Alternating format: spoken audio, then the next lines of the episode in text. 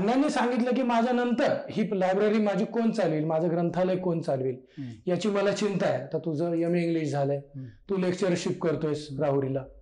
मग इथं कोण आहे? मग अण्णा म्हणलं तुमची इच्छा जर असेल तर मी लेक्चरशिप सोडायला तयार आहे. फलज्योतिषाचा अभ्यास हा श्रीकृष्ण अनंत जकातदार यांच्याकडे मी शिकलो.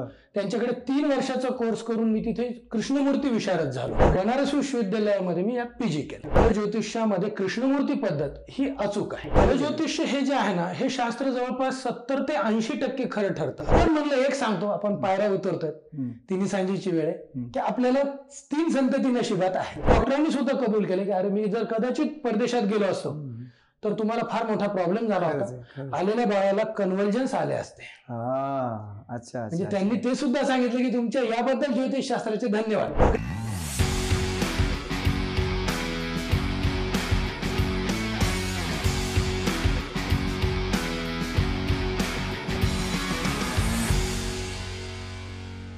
नमस्कार. मी प्राध्यापक बाळकृष्ण काटे आणि माझ्या सक्सेस स्टोरीज या यूट्यूब चॅनलमध्ये तुमचं पुन्हा एकदा स्वागत. मित्र हो यशस्वी माणसाबद्दल जर मला सांगायचं म्हटलं तर एक सिंपल सेंटेन्स मी सांगतो. Make yourself a priority स्वतः इतके तुम्ही तुमचे कर्मयोद्धे बना कर्तवगार बना की लोकांना अक्षरशः तुमच्या सेवा घेण्यासाठी वाट पाहत बसावं लागली पाहिजे. मग ते क्षेत्र कोणतंही असो एक कुठलं तरी आगळं वेगळं क्षेत्र जे आहे ते निवडून त्यामध्ये एकदम उत्तुंग शिखरावर पाव- जाऊन पोहोचलेले काही व्यक्तिमत्व असतात. तर त्याचपैकी एक व्यक्तिमत्व आज जे आहे ते मी तुमच्या भेटीसाठी घेऊन आलेलो आहे आजच्या या एपिसोडमध्ये बीड शहरामध्येच नाही तर बीड जिल्ह्यामध्ये आणि संपूर्ण महाराष्ट्रात मी तर म्हणेल आता परदेशात सुद्धा त्यांच्या सेवा जातात. असे एक उत्कृष्ट असे फल ज्योतिषी श्रीयुत सूर्यकांतजी मुळे यांना आज मी निमंत्रित केलं आहे माझ्या आजच्या या एपिसोडसाठी मित्र हो एक छोटासा किस्सा मला तुम्हाला सांगायचा आहे. इंट्रोमध्येच मी सांगून टाकतो. म्हणजे तुम्हाला सूर्यकांतजीचं महत्त्व समजेल. मला सांगायला अभिमान वाटतो सूर्यकांतजी माझे बारावी सायन्सचे विद्यार्थी. आणि त्यांनी केलेला एवढा मोठा उत्तुंग प्रवास. साधारणपणे दोन हजार आठची वेळ असेल. आणि त्या काळामध्ये थोडंसं व्यावसायिक वैफल्य आल्यामुळे मी थोडासा तणावामध्ये होतो. आणि एक दिवशी संध्याकाळी मी त्यांना सहज असं म्हणालो ती तारीख मला आठवते. चोवीस जुलै दोन हजार आठ. सूर्यकांतजींना फोन लावला. त्यांना सांगितलं म्हणलं माझी पत्रिका तुमच्याकडे आहे. तर तुम्ही थोडंसं पहा काय सध्याचे योग कसे आहेत काय काय नाही. ते म्हणजे ठीक आहे सर. मी रात्री सर झाल्यानंतर पाहतो. तुम्हाला कळवतो. आणि त्यानंतर त्यांचा काही फोन मला आला नाही. परंतु त्यांचा फोन माझ्या लहान्या भावाला गेला. आणि विवेकला त्यांनी असं सांगितलं की काटे सरांवर खूप मोठं गंडांतर येणाऱ्या काही तासामध्येच येणार आहे. आणि त्यातून ते जर बाहेर पडले तर निश्चितपणे पुढे त्यांना चांगलं आयुष्य आहे. आणि तुम्हाला सांगायला मला तुम्हाला आश्चर्य वाटेल मला सांगायला कुठलाही संकोच नाही. पंचवीस जुलै दोन हजार आठला सकाळी मला तीव्र हृदयविकाराचा झटका आला.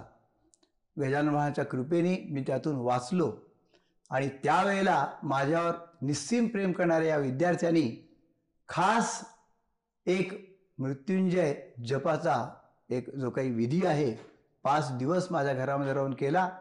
माझं पुढे बायपास सर्जरी झाली त्यातून मी वाचलो. हा किस्सा मला एवढ्यासाठी सांगायचा आहे की ज्योतिषशास्त्र खरं का खोटं?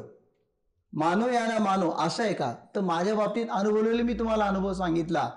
असे असंख्य लोकांचे जे काही ते एकंदरीत अडचणी आहेत त्या त्यांनी पुढे निश्चितपणे त्याचं परिमार्जन केलं. तर सूर्यकांतजींचा हेच एक किस्सा नाही असे अनेक किस्से आणि या क्षेत्रातील प्रगतीबद्दल आपण जाणून घेणार आहोत. त्यांच्याच तोंडून त्यांच्या शब्दामध्ये मी त्यांना निमंत्रित करतो. माझ्या आजच्या या एपिसोडसाठी सूर्यकांतजी नमस्कार. नमस्कार सर. नमस्कार. सर्वप्रथम तुम्ही माझे विद्यार्थी आहेत याचा मी उल्लेख केला. परंतु आज तुम्ही अनेकांचे गुरु आहात. कुठेही जरी पाहिलं तर तुम्हाला पाहिल्यानंतर लोक अक्षरशः नमस्कार करतात. म्हणजे कुछ किए बिनाही जय जयकार नाही होता असा प्रकार तुमच्या बाबतीत झालेला आहे. तर मला हे म्हणायचं बारावी सायन्स नंतर तुमच्या आयुष्याला तुम्ही वळण दिलं. बी ए आणि एम ए मला वाटतं झाला. पण त्यानंतर ज्योतिषशास्त्राकडे कसे वळला बारावी सायन्स ज्यावेळी माझं झालं त्यावेळी मार्क्स चांगले होते पण घरच्या परिस्थितीमुळं मला मेडिकलला जाता आलं नाही. अच्छा. ऍक्च्युली माझे जे सहकारी मित्र होते त्यांनी मला सांगितले होते की कसंही करून तू आमच्यासोबत ये. पण माझ्या वडिलांची तीर्थरूप अण्णांची परिस्थिती ही अतिशय नाजूक होती. आणि त्या परिस्थितीमुळं मला मेडिकल करता आलं नाही. माझा फार्मसीलाही नंबर लागला होता निलंग्याला. बी फार्मसी बी फार्मसी कॉलेजला नंबर लागला तिथंही मला डोनेशन भरता आलं नाही. त्यामुळे मला तिथेही करता आलं नाही. त्याच्यानंतर माझे चुलत मामा डॉक्टर आर बी निर्मळ यांच्या प्रेरणेनं मी बी एला ऍडमिशन घेऊन टाकलं. आर्ट्सला ऍडमिशन घेऊन टाकलं. आणि त्यांनी सांगितलं मला की तुझं लिटरेचरमध्ये चांगलं हे होऊ शकतं. इंग्रजी भाषेवर तुझी चांगली कमांड आहे. म्हणून मग बी ए केलं नंतर एम ए इंग्लिश केलं. एम ए इंग्लिश विद्यापीठामध्ये केलं. डॉक्टर बाबासाहेब आंबेडकर युनिव्हर्सिटी तिथे केल्यानंतर हे करता करता माझे तीर्थरूप अण्णा यांची अशी इच्छा होती की तू हे आपलं पारंपरिक व्यवसाय आहे. तू हे शिकावं. आणि मलाही पहिल्यापासून याबद्दल थोडंसं कुतूहल होतच. की काय आहे काय नाही त्यांच्या शेजारी बसून बसून बसून बसून. पिढी जात चालू आहे. आमची जवळपास ही पाचवी सहावी पिढी आहे. हो हो. म्हणजे आमच्या वडिलांचे पंजोबा माझे खापर पंजोबा. रामकृष्ण बाबा त्यांना. रामकृष्ण मुळे म्हणायचे तर त्यांचं या विषयावर खूप मोठी कमांड त्या काळात होती त्यांना अक्षरशः पक्षाची बोली भाषा समजायची इथपर्यंत त्यांची ती कमांड होती.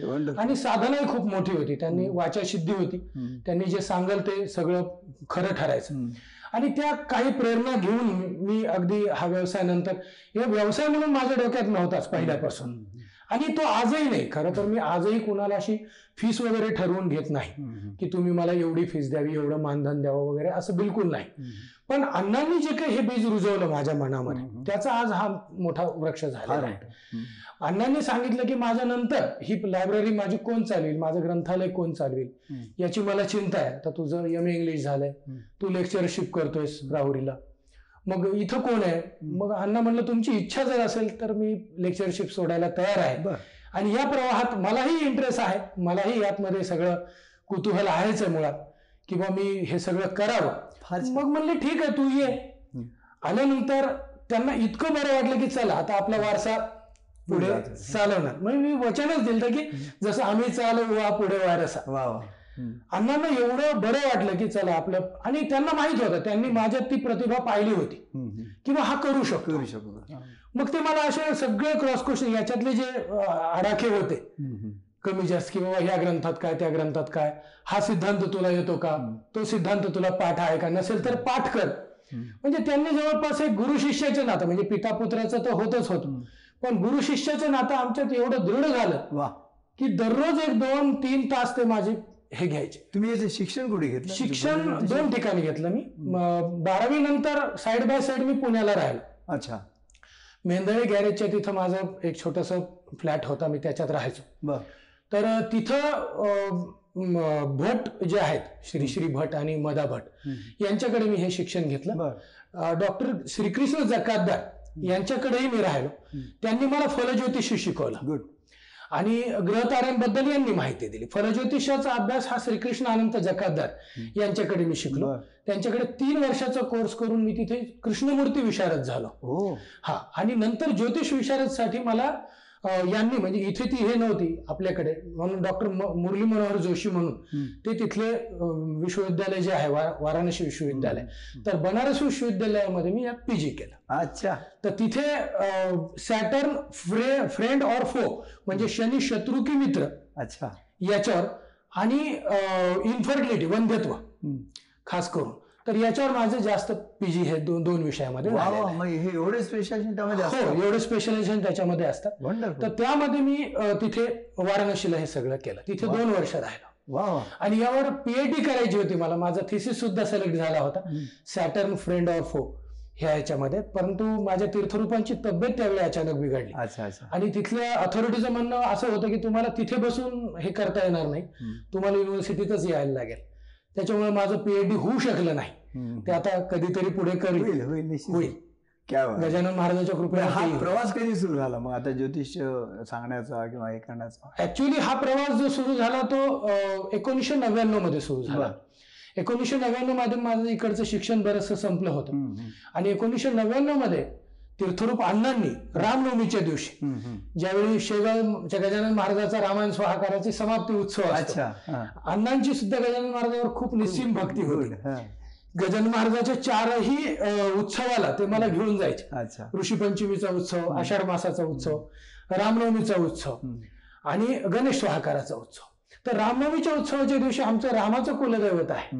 प्रभू रामचंद्राच्या कृपेनं तुला कमी पडणार नाही म्हणून त्या दिवशी त्यांनी माझा हा श्री गणेशा करून दिला. वा वा क्या बात आहे. खूप छान. पण वडील अं, नेमकं हेच करायचे ना हा काय वडील शिक्षक होते. हा हा. शिक्षक अ, पेशात असून त्यांनी हे सगळी विद्या जोपासली.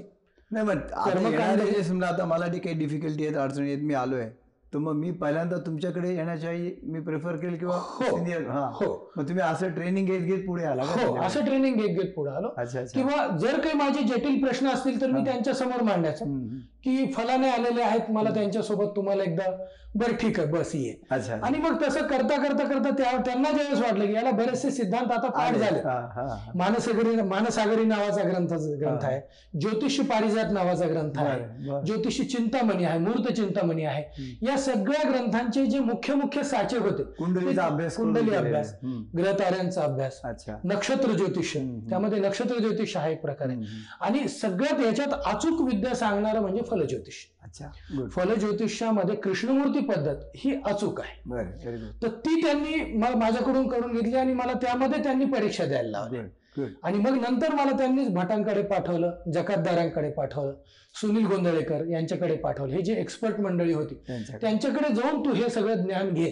असं त्यांनी हे केल्यानंतर मग मी पुण्यात. एवढं ट्रेनिंग केलेलं त्यावेळेस कोणी मराठवाड्यात किंवा बीडमध्ये वगैरे तसं त्यावेळेस फार कमी होते लोक. बीडमध्ये तर कोणीच नव्हतं. पण मराठवाड्यामध्ये एक दोन तीन लोक होते. त्याच्यानंतर मग मी ज्यावेळेस वाराणसीला गेलो. वाराणसीला गेल्यानंतर तर तिथे मी एकटाच होतो महाराष्ट्रातून गेलेला. मग तिथे युपी बिहारची बरीच मंडळी ते पांडे चक्रवर्ती मिश्रा हे सगळे माझे जे सहपाठी होते. तर ते त्यावेळी मला तिथे भेटायचे. मला महाराष्ट्रीयन लोक तिथे शक्यतो फारसे कोणी भेटले नाहीत. म्हणजे तुम्ही फार म्हणजे अभ्यासपूर्ण सगळं हे केलेलं आहे. म्हणजे मला लिटरली एवढं माहीत नव्हतं. तुम्ही एवढं केलेलं आहे. म्हणजे निमित्ताने एवढं समजलं. पण आता लोकांना अनुभव आले आणि त्याच्यातून जसं मी माझा अनुभव सांगितला. तर मला हे विचारायचं की फलज्योतिषामध्ये एवढं समजू शकतं तुम्हाला मी त्या दिवशी म्हटलं की माझ्या ह्याच्यात काय अडचण तुम्ही सांगा. तुम्ही पाहिलं. आणि रात्री तुम्हाला लक्षात आलं पाहिल्यानंतर की सरांना घडणार आहे तर हे कसं म्हणजे समजतं काही फलज्योतिष हे जे आहे ना हे शास्त्र जवळपास सत्तर ते ऐंशी टक्के खरं ठरतं असा माझा आतापर्यंत. आता मला जवळपास वीस बावीस वर्ष झाली या क्षेत्रामध्ये गुड बावीस वर्षाच्या अनुभवामध्ये जवळपास ऐंशी टक्के लोक हा प्लीज होत आहेत. ऐंशी टक्के लोक हे जवळपास त्यांना रिझल्ट मिळत आहेत. त्यामध्ये मी आता थोडस मुळापासून सांगतो. की कैलासवासी ज्योतिंद्र हसबे. यांनी ही कृष्णमूर्ती पद्धत शोधून काढली. बर बर बर. तुम्ही जे म्हणता की. आणि डॉक्टर कृष्णमूर्ती हे याचे मूळ अभ्यासक आहेत. अच्छा अच्छा. त्यांनी एक दिवशी त्यांच्या मित्राला सांगितलं तो रेस कोर्सवर पैसे लावत होता. एक छोटस उदाहरण सांगतो. रेस कोर्सवर पैसे लावत होता यांना विचारून लावायचा. आजही बरेच लोक मला विचारून बऱ्याच गोष्टी करतात. की मी शेअर्समध्ये गुंतू का. वगैरे वगैरे. तसं त्यांना विचारायचं. त्यांनी मित्राला सांगितलं होतं की बाबा रे तुला आज भरपूर लाभ होणार आहे. त्यांच्या म्हणण्याप्रमाणे एक दोन वाजेपर्यंत तो पैसे लावत गेला त्याला लाभ झाला. पण दोन वाजल्यानंतर तो लॉसमध्ये गेला. मग तो ते तक्रार घेऊन कृष्णमूर्तींकडे आला हसबे गुरुजींकडे आला. आणि मग त्यांना त्यांनी स्टडी केली. की असं का झालं? मी सांगितलेलं भविष्य हे अर्धवट सत्य का झालं. तर त्यामध्ये त्यांनी विचार केला की जे भाग पाडले जातात ते. भाग पाडण्यामध्ये मी कुठेतरी कमी पडतो. जशी नवंश कुंडली असते. एका याचे नऊ भाग पाडणे त्याला नवंश कुंडली म्हणायचं. तर त्यानंतर जन्म झाला तो कृष्णमूर्ती पद्धतीचा. आणि कृष्णमूर्ती पद्धत अचूक ठरली. मग त्यांनी त्याला सांगितलं की तू या या वेळेपर्यंतच पैसे लाव. जसं आज एखादा. शपथविधी घ्यायचा आहे किंवा आज एखाद्याला फॉर्म भरायचा आहे. इलेक्शनचा की ते विचारतात आम्ही कोणत्या वेळेत भरावा हा. मग त्यासाठी दिग्विजय योग आहे का विजय योग आहे का तो पाहून आपण त्या नेत्याला सांगायला लागतं की बाबा. या याच्यामध्ये तुम्ही फॉर्म भरा खूपच छान हा. परफेक्ट म्हणजे ही- याच्यामध्ये त्यांची कुंडली जर समजा बरोबर नसेल म्हणजे जसं म- कुठे हो, वाचलं होतं किंवा हो. जन्म बरोबर सांगता अगदी. बरोबर आहे की कुंडली म्हणजे त्याच्यामध्ये प्रकार असा आहे. की एकोदर हम्म. एक नक्षत्र राशया हम्म. न भवंती समा सर्वे यदा बद्री कंटिका याचा असं एकोदर समुत्पन्न म्हणजे एकाच आईच्या उदरातून. घेतलेले दोन जुळे मुलं. त्यांचं सुद्धा भविष्य सारखं येत नाही मग आता पहिले घड्याळ किंवा वेळेचं मोजमाप करण्याचं जे परिमाण होतं ते तितकं अचूक नव्हतं. मग दिवस उगवला त्यावेळेस तुझा जन्म झाला असं काहीतरी त्या कुंडल्या. होत्या मग अशा वेळी जन्म झाला तो हस्तरेष शास्त्राचा अच्छा अच्छा. आणि मग मी वाराणसीला राहून जे शिकलो ते हस्तरेष शास्त्र जास्त दोन्ही शिकलो. जमलं. हो. मग तिथे आणि कलकत्त्याला वास्तुशास्त्र आणि रत्नशास्त्र अच्छा कलकत्त्याचा एक प्रवास तो अगदी एक वर्षाचा दहा महिन्याचा वगैरे होता. पण तिथं. पण ज्यांच्याकडे कुंडली नाही. त्यांच्याकडे एक वरदान म्हणून प्रश्न कुंडली त्या जातकांनी केलेला प्रश्न. आणि त्याची प्रश्न वेळ. समजा त्यांनी बारा वाजून पन्नास मिनिटांनी प्रश्न केलेला आहे. तर तीच त्याची कुंडली गृहीत धरून आपण चालायचं. अच्छा. आणि त्या कुंडलीच्या अनुषंगानं त्याला फलज्योतिषातून मार्गदर्शन करायचं. बर बर बर. तर हा त्यातला मुख्य गाभ आहे. आता ज्योतिषामध्ये तुम्ही काय होणार आहे हे समजा सांगताय परंतु त्याच्यात परिमार्जन समजा ते टाळता येण्यासारखं तर नसेलच तुमचं कर्म जर तसं काही गोष्टी टाळता येत नाहीत हा हा. काही गोष्टी टाळता येत नाहीत. की जसं एक आम्हाला मिश्राजी म्हणून टीचर होते सर होते. त्यांनी विचारलं होतं किंवा तुम्हाला असं वाटतं का की ज्योतिषशास्त्र सर्वे सर्व आहे किंवा तुम्ही स्वतः ब्रह्मदेव आहेत नाही. म्हणजे त्यांनी सांगितलं. की ज्या दिवशी रामाचा राज्याभिषेक होणार होता.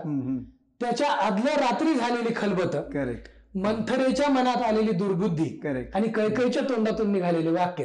दुसऱ्या दिवशी रामाला राज्याभिषेकाला बसण्याऐवजी वल्कर वस्त्र धारण करून वनवासाला जावं लागलं. मग रामाच्या राज्याभिषेकाचं मुहूर्त सांगायला कोण होते? योग वासिष्ठ ग्रंथ लिहिणारे त्यांचे कुलगुरू वशिष्ठ महर्षी वशिष्ठ वशिष्ठ मुनी होते मग वशिष्ठ मुनींना हे कळत नव्हतं का?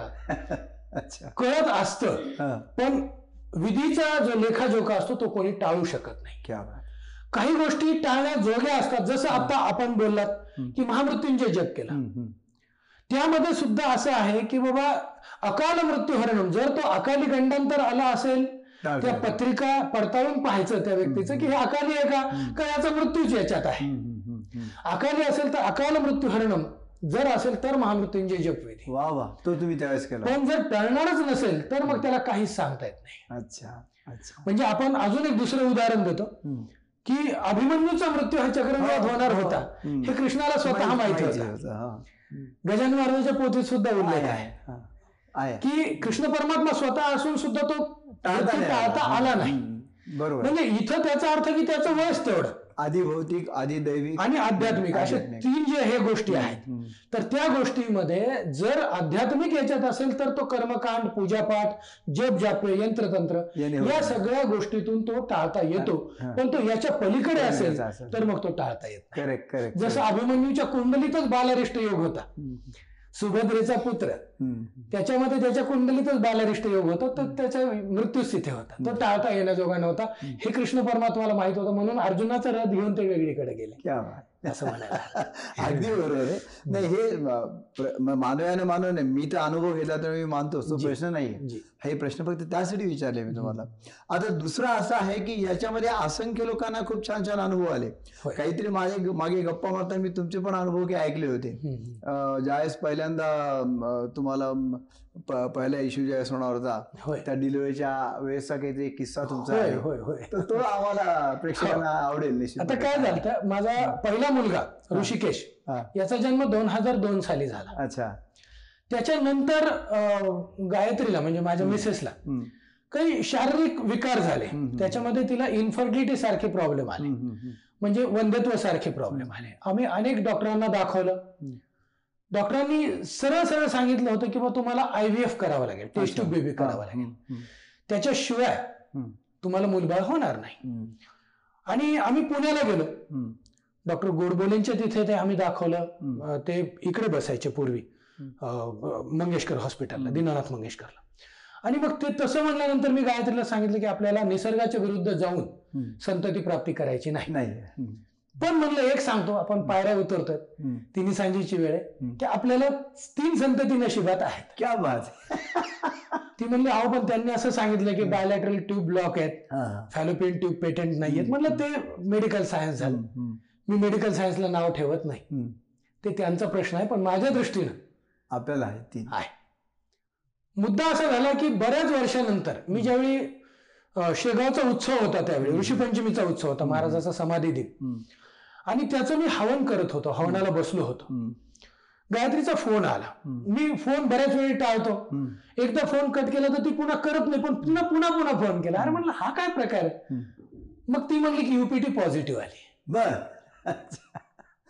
मी हवन टाकता टाकता मनोमन गजानन महाराजाला नमस्कार केला तुला म्हटलं ठीक आहे आनंदाची बातमी आता पुन्हा फोन करू. आणि मग सगळं हवन वगैरे झाल्यानंतर मी तिला म्हटलं. की युपीटी पॉझिटिव्ह आली ना चांगली गोष्ट आहे पण आता आपल्याला ज्यावेळी सोनोग्राफीमध्ये येईल. त्यावेळी हे फार महत्वाचं आहे हे सगळं बघणं. आणि कसं आहे की एवढे दिवस तुला गर्भवती तू राहिलेली नाहीस त्यामुळं अंतर्गत काय बदल झालेत माहीत नाही. काही एक्टॉपिक वगैरे असेल तर ते आपल्याला पाहायला. लागेल आधी. मग त्याच्यामुळे हे कुठे जाहीर करू नको अगदी आईला सुद्धा सांगू नको. मग मी बीडला आल्यानंतर आम्ही सोनोग्राफी केली मॅडम म्हणाला खूप चांगलं आहे म्हणे सर. खूप अभिनंदन. म्हणजे हा विषय एक झाला. की ज्यावेळी आम्ही तिथे गेलो दाखवायला ते म्हणले अरे मिरायकल आहे म्हणे? बायोलॅटरल ट्यूब्स ब्लॉक्स असताना गर्भवती राहणं. आणि मग त्यांनी सांगितलं की मेडिकल सायन्समध्ये सुद्धा अशा काही केसेस आहेत. की स्ट्रेस कमी झाला किंवा हार्मोनल बॅलन्स झालं. तर त्या ट्यूब्स ओपन होतात. बरोबर म्हणलं मी माझ्या मिसेसला हे अगदी दहा आठ वर्षापूर्वी सांगितलं होतं ज्यावेळी आम्हाला. सेकंड इश्यूची अपेक्षा होती त्यावेळी. आणि मग नंतर ही मुलगी राहिल्यानंतर सुद्धा असाच एक इश्यू झाला. किंवा परिणाम असा झाला की पाचव्या सातव्या महिन्यामध्ये. थोडेसे काही कॉम्प्लिकेशन्स निर्माण होऊ लागले. आणि मग मी बऱ्याचदा जागरूक असायचो. की हिला विचारायचो तुला मुवमेंट जाणवतात ना? गर्भ व्यवस्थित आहे असं तुला जाणवतं का? सगळं. मग एक आठ साडेआठ महिने झाल्यानंतर ही म्हणाली की मला आज मुवमेंट थोड्या कमी जाणवत आहेत वगैरे. वगैरे तर मग मी सरांना सांगितलं होतं किंवा आपण एल एस सी एस करूयात का. सिझेरियन करूयात का. तर ते म्हणले ठीक आहे. म्हणे मला गरज वाटत नाही पण मला विदेशात जायचंय. मग तिथून आल्यानंतर अजून दिवस बाकी आहेत. म्हणलं सर मला असं वाटतं की गर्भाला काही कॉम्प्लिकेशन येण्याची भीती थोडीशी वाटते. ते म्हणले ठीक आहे तुम्ही असं सम- समजू नका. तुम्ही अजून तीन आठवडे थांबा वगैरे. मग मी त्यांच्या पलीकडे जाऊन सुद्धा सोनोग्राफी करून घेतली. का. दुसऱ्या डॉक्टरांचं कारण पीसीपीएनडी नुसार ते. रेफरल लेटर ऐकलं असल्याशिवाय ते देत नव्हते. बरोबर. आणि त्या सोनोग्राफीत असं समजलं की अम्युनॅटिक फ्लुइड एकदम कमी झालंय. अच्छा. अगदी चार वरच अम्युनॅटिक फ्लुइड आले तुम्हाला आधी कसं जाणवलं? आधी लक्षात आलं तिची कुंडली पाहिली. गर्भसंभव कुंडली म्हणतात त्याला. हो, हो. संभाव्य गर्भ हा. आता त्यामध्ये थोड्या एक दोन गोष्टी सांगतो. की गर्भसंभव कुंडलीमध्ये. गर्भधारणेपासून आपण दोन कुंडल्या मांडतो खरं तर. हम्म. की जातकाचा नाळ कापल्यानंतर. म्हणजे जातकाचा जन्म झाल्यानंतर. ती कुंडली नालच्छेदनानंतरची कुंडली. आणि गर्भ संभव कुंडलीमध्ये गर्भधारणा ज्यावेळी जाते त्यावेळेसचे. हा.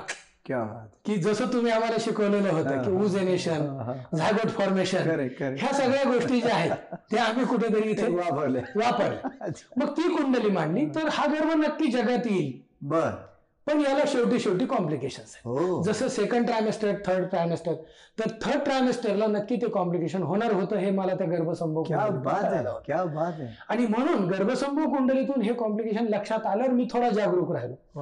आणि संबंधित डॉक्टरांनी सुद्धा कबूल केले की अरे मी जर कदाचित परदेशात गेलो असतो तर तुम्हाला फार मोठा प्रॉब्लेम झाला होता. आलेल्या बाळाला कन्व्हल्जन्स आले असते. हा अच्छा म्हणजे त्यांनी ते सुद्धा सांगितलं की तुमच्या याबद्दल ज्योतिष शास्त्राचे धन्यवाद. वा वा क्या बात आहे. वंडरफुल असा अजून काही एखादा किस्सा की ज्यामध्ये मेडिकल सायन्स म्हणणे की चॅलेंजिंग होतं आणि असं वाटलं तुम्हाला? किंवा आपण सांगितलं आणि हे बरोबर झालं? असं असं? ऍक्च्युली बारामती तालुक्यातली एक केस आली होती. माझ्याकडे. माझ्यासाठी ती केस खूप चॅलेंजिंग होती. अच्छा. सन दोन हजार बारा मध्ये हा. प्रकार घडलेला अच्छा. की त्या स्त्रीला असं सांगण्यात आलं होतं की बा तुला पुत्रप्राप्ती होणारच नाही. बर. म्हणजे अर्थात काही गोष्टी मेडिकल सायन्समध्ये अशाही होत्या की त्यांच्या पतीचे रिपोर्ट जे होते ते अतिशय बॅड होते. अच्छा. आणि ॲझोस्पर्मिया ज्याला म्हणतो हो हो की जिथे sperms are live and dead. Or sperm formation होतच नाही. अशा केसेसमध्ये थोडंसं हे झालं.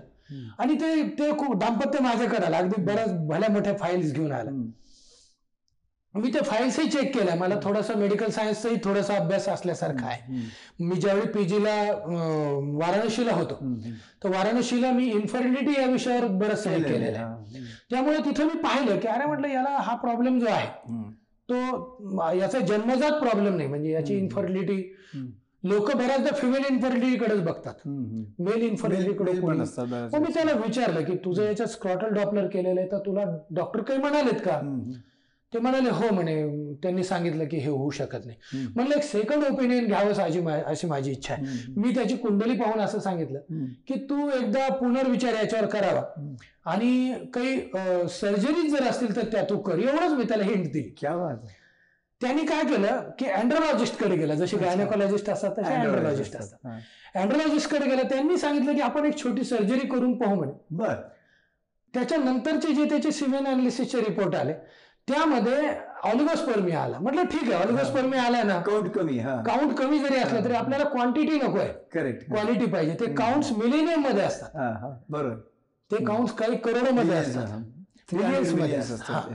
तर मिलियन्स काउंटमध्ये स्पर्म किती येतात? एक किंवा दोन. आपल्याला एकच पाहिजे. आणि तो चांगला पाहिजे. अच्छा आणि मग त्याला सांगितलं की तू आता एकदा इक्सी किंवा आय व्ही एफ कर अच्छा. कारण हिच्या कुंडलीत प्रॉब्लेम होते. हिचं वय बरंचसं वाढलं होतं. फोर्टी टू फोर्टीच्या आसपास हम्म. वय होतं. आणि मग म्हणलं ही इन्फर्टिलिटी असू शकते.